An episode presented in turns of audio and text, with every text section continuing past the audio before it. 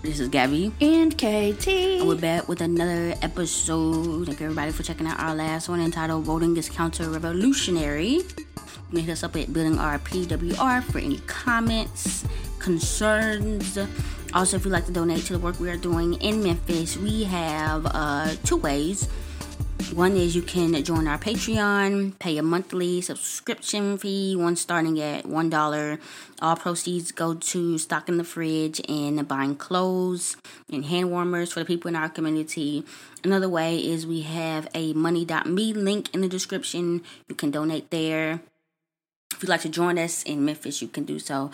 Recently, this week, we joined up with some comrades and we've been working on some propaganda, original stuff, and um, definitely when we finish creating what we're creating, we're going to be up in the city posting stuff. If you'd like to be part of either one of those processes, you can do so. Link is in the description. All right, guys, we are just going to continue reading Blood in My Eye, uh, continue the conversation uh, going, continue the conversation that we've been having. Um, so we finished on page 34, and so now we're on 35, and it says, in the coming of the new international, John Gerassi observed that, as a leading pragmatist, Lenin believed that the only way a revolution could come about in Europe in his time was by the creation of a revolutionary organization. Their organization had to be tight, well trained, loyal to its central committee, dedicated and narrow, not only for ideological reasons. Hence, purges and sectarian splits were to be encouraged during its formative years but also for security. And Lenin states the more we confine the membership of such an organization to people who are professionally engaged in revolutionary activity and who have been professionally trained in the art of combating the police, the more difficult it will be to unearth the organization. One of Jonathan's reports contains the following I find it almost impossible to trust comrades, not after all of this. They say Gloves Davis, a black pig, killed Fred Hampton while he was asleep. I certainly don't have to mention all the so called defectors who are now appearing before the government committees testifying for the state. They were infiltrators to begin with, the house niggers who ran to the high sheriff as soon as someone whispered revolt. I think I hate them, worse than I hate the sheriff or the owner. I'm just a young slave, you say, trying to understand and cope with my environment. I know personalities have no place in revolution, but every time I think of Davis, Just Be Simple, Karenga, and the rest of these murderous turncoat idiots, my trigger finger fairly itches. Non persons like Karenga, LeRoi Jones, and the other right wing blacks are intelligent enough to know what they are doing. We cannot excuse them with the ease that we can excuse the average brother who has had no opportunity or inclination to search. The mantle of ignorance does not cover their behavior. They have to know that when they attack socialism, the communist ideal, and the revolution, that they are not logically or illogically depending, attacking all that is white, etc. They know that Ho Chi Minh isn't white, or Chairman Mao, or Nkrumah Lumumba in Touré. They know that there isn't but one fight going on across this planet, the one between the imperialist forces of capitalism and its victims. They know that it was for work that we were kidnapped. What else do you feed a slave for? These black, black, black, black men, if you can swallow their shallow shit, have had time to study some of the travel. Some have traveled. They know that it was capitalist agricultural economics that first caused our pain and that the only change since then is the decline of the agricultural elite and the rise of the modern bourgeoisie. A sweatshop displaced the plantation. Could it have escaped their notice that all of the African states that really liberated themselves booted out the foreign businessmen and are now socialist states? No. I think the strongest suggestion is that they are working for the government, the new house niggers and that and what better way is there for them to sell themselves to us than to scream black black black black? Like tom mboya whose whole service for the cia was to redirect the revolutionary rage of the peoples into a thing more compatible with the interests on western businesses. They are spies death spies I don't think it's a personality clash at all for us to teach these black pigs they will not be altered from our course, that the reward for counter revolution is death. We can't continue to expect or wish for loyalty to people. We'll have to demand it. And that's both from these cowardly fat, mouth, fat mouths who come to us in their disguise, quote, cultural nationalism, and from the class defectors who's tommy gun us in our sleep. I'll have to make an example of Gloves Davis, even if I have to hobo to, to Chicago. They'll find him strung up to a streetlight by his heels with our sign burned in his forehead. Tests must be devised to guard ourselves against the possibility of those fools getting into our separate military groups. There is no way to stop the infiltration of an above ground political group, but we can guard the clandestine army by one, letting no one choose us, even if they did know about us and could find us. We do the choosing. Two, once we choose someone to do the people's military work, they should be isolated and tested thoroughly and their background checked. Okay, I want to stop right there. Um because again, everything that they talking about here is things we have discussed in the past, I just realized 2 years. So, they're talking about there's two different people. They're talking about the black pigs, the black people who work for the state, and how they obviously are selling us out. They're not on our side. Right. They will kill us. They and just say they were doing their jobs. We get we got them. But then they're also talking about the people who use the aesthetic of being for the people. The language. They they're are equivalents of the blue checks. Mm-hmm. They get paid to write these op-eds about black culture and the, the, the this and the capitalism and the that and the this and the that. They literally said what we said. They have the knowledge. They are well traveled. They know the history. They know why we are where we are. But they take that same knowledge, cloak it in black, black, black, and use it to push the same old, same old status quo bullshit. And as you see, it's still going on now. So, what dude is saying is, these people cannot freely walk around among us and be able to be the voices to the masses. Yes. Specifically, and getting folks twisted up and turned up and and and, and shifting them back to capitalism. And they just don't need to be seen either way because they're enemies of what we're trying to do. We're trying to get everybody free. They're trying to get a check. So they don't they don't need to coexist among us. They're enemies of us. Yeah. You All right. said it. I mean, you said it all pretty much. Yeah. Okay. Um there are patterns to people's lives, especially blacks, that if studied, one can easily spot pig tendencies and connections. Checks could be run through some of our political people who have friends or sympathizers who own, say, used car lots for any business that generally deals in credit. A great deal can be learned through the various credit check systems. Institution these days We'll be using one of their own instruments for the real purpose that it, they invented it against them. Generally, that's the way it will be throughout the war. Testing can be developed into a science, written stuff to help reestablish ourselves the patterns of this soldier's background. You know, full commitment generally comes as a result of awareness, and awareness is the product of study and observation. The things a person has gone to the effort of reading and analyzing say a great deal about his character. In other words, very few black intelligence agents will have studied Marx, Mao, Lenin, Fanon, cats like that in depth. You can generally tell what processes a man's mind has gone through by what he studied and observed. So examine. Even the post office will do that.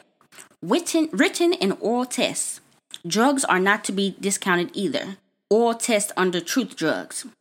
Then you have ultimate tests, the things that no agent of the establishment could do, like assassinate the local head of the Gestapo.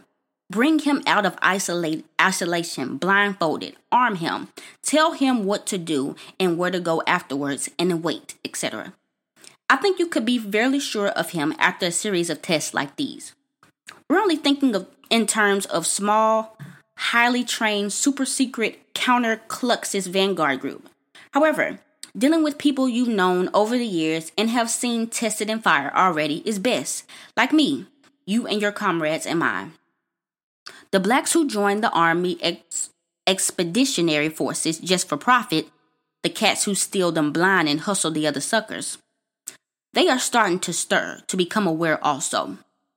The Vietnam adventure on this part of the fascists has vastly changed the whole relationship between the masses and the ruling class. Can you detect the subtle changes? The real ugly side of imperialism is being demonstrated for not just the people who suffer its effects abroad, but also to the little sleepy guy here inside the US. They're starting now to make the link between foreign wars and foreign businesses, and they're better able to make the comparisons and conclusions. Ho Chi Minh versus Ky, for, for example. People are all starting to say such things as, quote, some form of socialism is the answer, unquote. Time to move. We must show them that resistance is possible and that there is a hard left cadre willing to lead it. Conditions are right now, for the beginnings at least, of a revolutionary culture. These conditions have always been present here inside the black colony, but no leadership until now. If we can keep the Panther alive by protecting the party workers with the show of underground strength, watching the watcher, assassinating the assassins, I think people will start to listen to them. Blacks have grown very cynical to all groups who make claims in the area of problem solving, since there have been 1 million groups and no problem solved. The physical conditions are right for the start of protracted war. We have yet to hit on the tactic for control of attitudes, however, how to make people organize and resist the ruin of their lives. And it's for certain we'll never figure out the right tactic if the pigs keep killing off and busting all the vanguard elements. The time has come. Bobby Seize the time makes sense. We can't build a mass movement without finding some way to stay alive long enough to let them know we're here. And that we're not just out to play out play on them. That we are finally prepared to totally commit ourselves to the fight that we will never abandon them, and the pig moves in with his pistols and paddy wagons, that we're willing to take it to the graveyard. A show of organizational skill and valid anti establishmentism will always bring on violence from the fascists. The people know this, so they must also know that this violence can be countered before they'll believe and respond. Quote, let the ruling class tremble at a communist revolution, unquote. That's my favorite line in all of Marx and Engels. From Fanon, it's quote, the time for talking has ended. The time for acting has begun, unquote. Long live the guerrilla, John. Okay, so um going back up really quickly. Um he was talking about at that time, you know, you know, when you're just developing an underground military operation, mm-hmm. kind of the methods that he would he would use to, you know, kind of make sure it's not easily uh, penetrated by outsiders and uh, infiltrators. Um, and after that, you know, he starts talking about how the Vietnam War kind of was a radicalizing tool for a lot of the soldiers that came back and also a lot of the citizens, and how pretty much they saw how these Vietnamese people could come together and fight uh, against America and win, and they started to actually be like, hmm, there might be some something to socialism that might actually be good. It actually kind of had people just thinking about it for the first time ever. Um, and so he's saying that you know at that time that was the perfect time to let's hop on it and let's start a revolutionary culture. That let's let's start reframing the entire way that we think as a people and uh, let's get the ball rolling. And one of the ways that he was was talking about that he thought that you could get people on board is for them to see you act and not just with mutual aid which we've talked about and helping people and giving things to people. He's talking about full on pro like violence, full right. on self defense, patrolling patrolling the neighborhoods and protecting people with weapons and showing them that you mean business and that you don't just mean ideas because it is true what he said there's a gajillion people that come into the community every day say they're gonna stop the violence say they're gonna clean up the neighborhoods say they're gonna put food in people's mouths Very few do. The those that do is always something tied to it, and they always have to be dependent on those people forever. Yep. Nobody's really trying to fight for them people to not need those services no more and help them be self sufficient. So he was just saying that you know again, 1970s. At that time, the time for talking was over. 1970s. Yet we're here still talking, and nobody done picked out up a gun yet. So I feel like, you know, we need to take heed to this stuff because we do not want to be 70 years old. Still saying the time for talking is over. We gon' we gonna forever be talking. It's gonna be the most talkingest people in in the history of, of life. We have to act. Yeah, so um, I definitely agree with what you said. And also, I was just thinking about how, like, like Reagan pretty much put a stop to all of that. You know, like the propaganda machine and in uh, the United States government put a stop to all all types of like revolutionary culture, et cetera, et cetera, up until even now. Um, and capitalism has essentially made people believe, well, since I can go to the store and buy something, everything is okay there's no problems going on when essentially it's still it's still the same shit that was happening. So yeah. Or just I feel like it's just the history and the knowledge has been so suppressed that people literally don't know that there is a legitimate option. Yeah, people that's just true. are Yeah, that it's just like it's their fate. Yeah. And it's something that I think about a lot of the times if I want to have an existential crisis and get real depressed is I think about my ancestors literally been here since the 1600s all the way up to the 1800s Right. where you literally had people who were born on American soil mm-hmm. and all they ever knew was slavery. All they ever knew was they grandmama, they great grandmama, the great great great grandmama was a slave. They were gonna die a slave. They their kids was gonna die a slave, and they were gonna forever be slaves. Some of them, I'm sure, dreamed about days where there'd be freedom and that things would, would get better. But in the reality, in the place that they were right then, it seems like it's, it's impossible because that's literally all you know.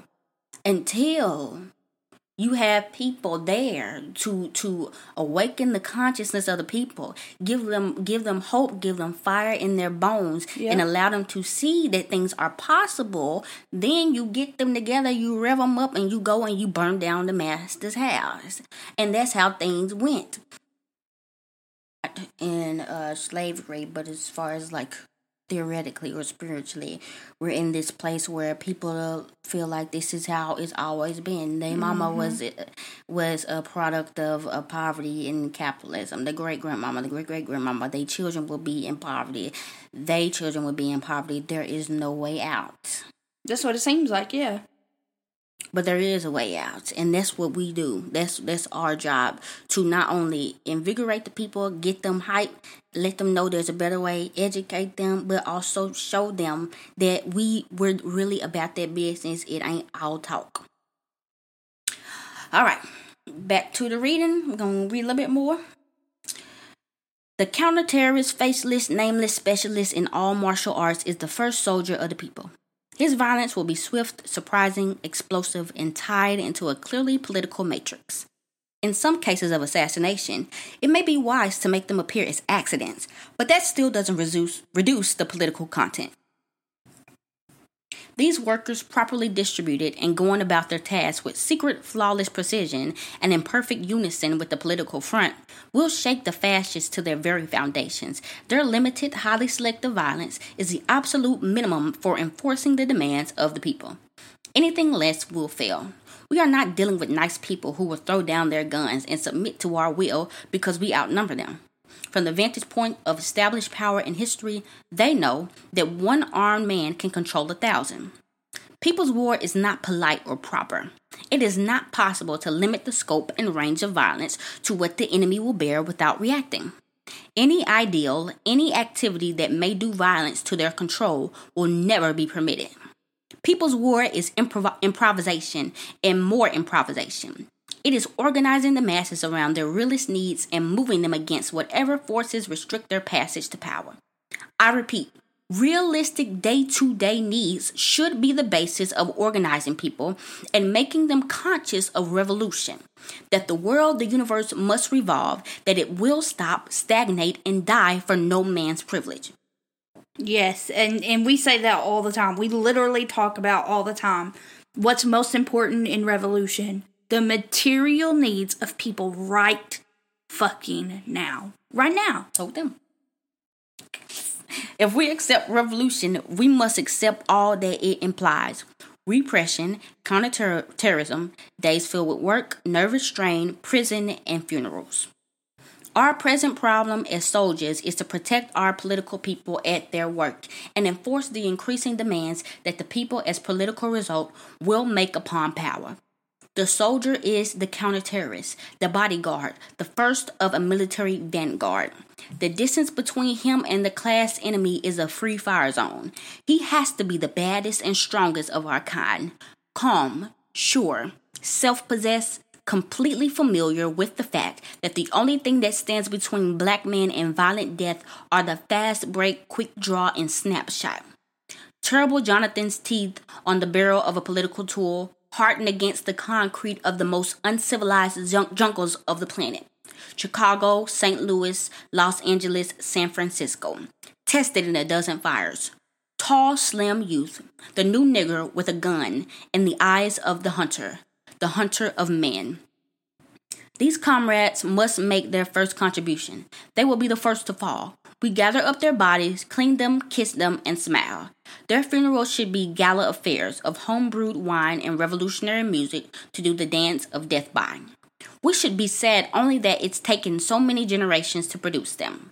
Building consciousness and revolutionary culture against the repressive natural defense reflexes of the system means taking realistic day to day issues like hunger, the need for clothing and housing, joblessness. It involves provoking repression, feeding on it.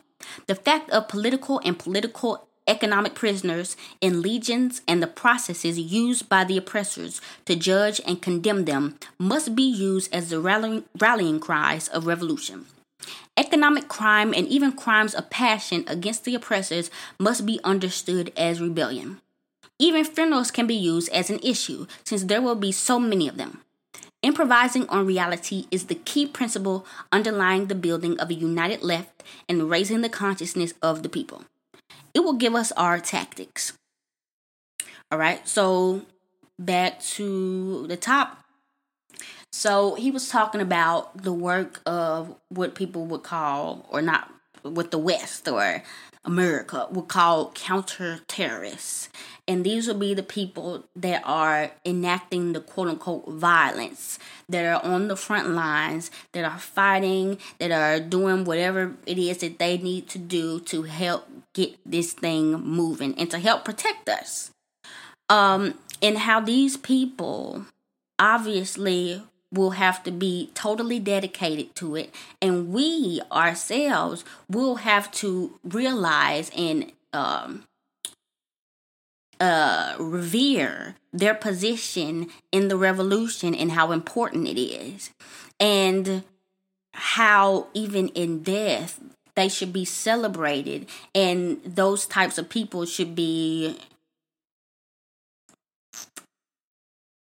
just just totally celebrated and and respected because it takes a lot of guts. Like even me thinking about it, like damn to even have the courage, which you know we think about and we talk about it.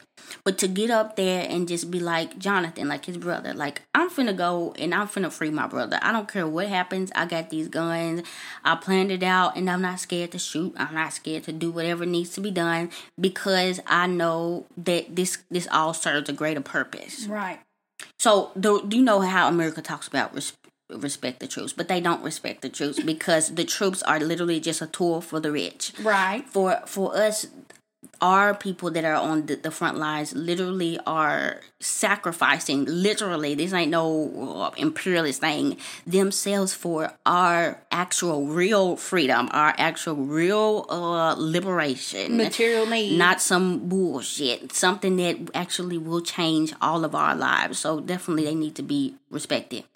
Um, and then he was talking about again, you know, addressing the day to day needs of the people, which will be, you know, hunger, joblessness, um, all this other stuff that that definitely needs to be in the forefront of what we're doing. So he's pretty much just reinstating what we already said. Not only are we doing the meeting the basic needs, mutual aid, providing for the people, but we are also in in the the the war zone doing war things. And so, uh, yeah, I think that is an, a part that is severely underdeveloped amongst all the other things that are underdeveloped you know, there is a lot of talk of mutual aid. I think everybody's pretty much got that down packed now. Mutual aid is important and it should be done. And a lot of people are doing that. But not a lot of us are doing anything when it comes to the arms or the weapons. Not even us. Like we looked into it, but then we looked at the prices and I kind of get uh, sidetracked from it. But even ourselves, looking into arming ourselves, looking into arming others gun safety, learning how to do things like that. Like that's another important part and I feel like not enough people are talking about it or thinking about it because honestly we don't want to think about the truth of the matter that that eventually will become an important piece of what we're trying to do it's, that, it's not gonna we're not gonna mutual aid our way into a better life yeah, I also think that like death is kind of a taboo topic too for a lot of people. Yeah. Uh, but I think that's trying like there's uh certain people or certain culture really right now within the American people who are somewhat trying to change that topic to say that death is a normal process and that we should be uh, celebrating the people who had the option to live with us at this time. So, yeah, but I think you're right. We definitely need to get back on the the gun train and we need to figure out like a way where that can also be a part, a normal part because even guns right now is such a taboo topic even in American culture in people who live here because they're like, well, school shootings blah blah blah blah. Um we did talk about that previously though about why that happens. Um, I think that you know we're talking about meeting the material needs. I mean, honestly, yes, food, clothing, healthcare is a material need. Uh, but a humongous material need is protection. Yeah, and uh, that alone, I feel, if if people knew that you were there and and they had people they can call on instead of weren't the cops that that were patrolling and making sure kids went got to school safely. That made sure that you know that nobody was over there uh, breaking into houses or stuff like that. You would have so many people already like, hold on. Right, because right now, because we ain't never had nobody do this. We didn't have people give Mm-mm. a coat. We didn't have people give a turkey. Mm-hmm. We ain't had people in the streets literally making sure that we are safe in our communities. Yeah. Cause it ain't been nothing like that since the Panthers, like like a big widespread organized thing. Yeah. Or even when the cops come, somebody that's there to to observe or just film it. We don't have anything like that. I was gonna say, like, even when the cops come, like, it's not like cops are literally doing anything anyway. Mm-hmm. And if there was someone there, like, cops right now are just pretty much, uh, like you said, protectors of um the rich. So if we actually had someone who was there to be like a person in the middle and actually do something that might make people feel even more comfortable. Yeah. Yeah, cuz I feel like for a lot of people like you the cops is just just a, not even a necessary evil, just an evil that you, sometimes you have to use because you have no other choice. You have no other sense of community of people right. like watching each other's back. Yeah. And I feel like if you had like not it wouldn't just be one person or a couple people, it would encourage more of the community to be like, okay, well, maybe we all can get together. Like I feel like that would be a good organizing tool. Um eventually, of course it's gonna take a lot of manpower, money, and uh time to do so, but he was on to something because that is definitely an area that has not been tapped because a lot of us are scared and also that isn't something that's easily co-opted or easily marketed or can be easily Yes. They'll talk about community policing, but they don't ever say using no gun. No, community course not. policing is just y'all get together and y'all call the police when something happens. Which is useless. So yeah, so yes, that's definitely something. Um, and what else was I thinking about? I saw somebody, or this isn't just about him, but this is just something that I've noticed is there's a lot of people that you know make quote unquote leftist content that are black, and uh, you know they position themselves as you know I'm just um, telling y'all the facts or whatever. I'm trying to educate the people, but what I'm noticing is a, a lot of times they, they say, I'm not an activist, I'm not a revolutionary, I'm just an educator. And I feel like I, I have problems with that now. Pacifist. That's kind of pacifist. Yeah, I have problems with that, especially like reading this. If you're not a, a revolutionary and you're not an activist, but you're an educator, what the hell are you educating? What the hell are you educating about? What's your what's your purpose? What's the main goal behind all of this for you to educate? Like if you're going to educate someone with no clear end goal, what's the purpose of even doing it? Right. Why aren't why aren't you a revol if you're a quote unquote leftist? This ain't for the little liberal people. If you're a quote unquote leftist and you for you like Fanon and you read George Jackson, why the hell are you not a revolutionary? Why the hell are you not an activist? It's like I feel like if you say that, then you're kind of making it plain that this is a means to an end, and your end isn't necessarily the end we're trying to get to. Correct. Your or you can educate people all day, but you you don't really want nothing to do with it. yes, Yes, Yes. that's what it is. Yeah, so when some when something pops down goes down, Well, I just told the facts. I didn't do nothing else. Yeah. and and so then I'm like, at what point are you gonna opt out of the game? When the guns come out? I mean, that's a quick When- way. If that's a CIA, that that would be a person who would quickly be taken by the CIA. Oh, yeah. CIA, you know, like that person could one hundred percent be co-opted by them and uh ch- challenged by them, and then pay them off, and that's it. So, like, we definitely don't want anyone who's just like, I just want to educate, and I'm just here for that because we we need people who are active, proactive, and who are on the lookout every day, all the time. and who know what the end goal is? Right. Like you're not just f- f- flailing with the wind because I feel like when times get hard, then you ain't gonna be a part of it no more. Right. And that reminds me of when I, I saw that video about that that guy, I forgot his name, that Asian guy who quote unquote helped educate uh, who helped educate uh, Huey Newton about Chairman Mao and helped him create the, the 10 point program. And turns out he actually was an infiltrator and worked for the FBI. Now, this ain't meant to like be like, oh, look out, people are from the FBI. But it's just like, we have to be serious. At this point, the George Floyd, like there was a time to play. It really wasn't the time to play, but everybody, it was just a circus. But this part, at this point, if you're still in the game, like we're we're not in one on one land no more. Either you're in it or you're not in it. You you can't just be a bystander. You can't just say I'm gonna throw the money in it. You have to be in it. And yeah, that's all I got to say. Um. All right, guys. Well, I guess that's it. KT didn't have much to say this time, but that's all right. We're glad she's here. Thank you. Uh, if you would like to contact us, you can do so at Our PWR. You can uh, hit us up there on social media. Um, if you'd like to join us um, in person, or if you'd like to help us with the creation of the designs, passing out food, if you'd like to donate some uh, food or clothes that we can put in our pantry, you can do so.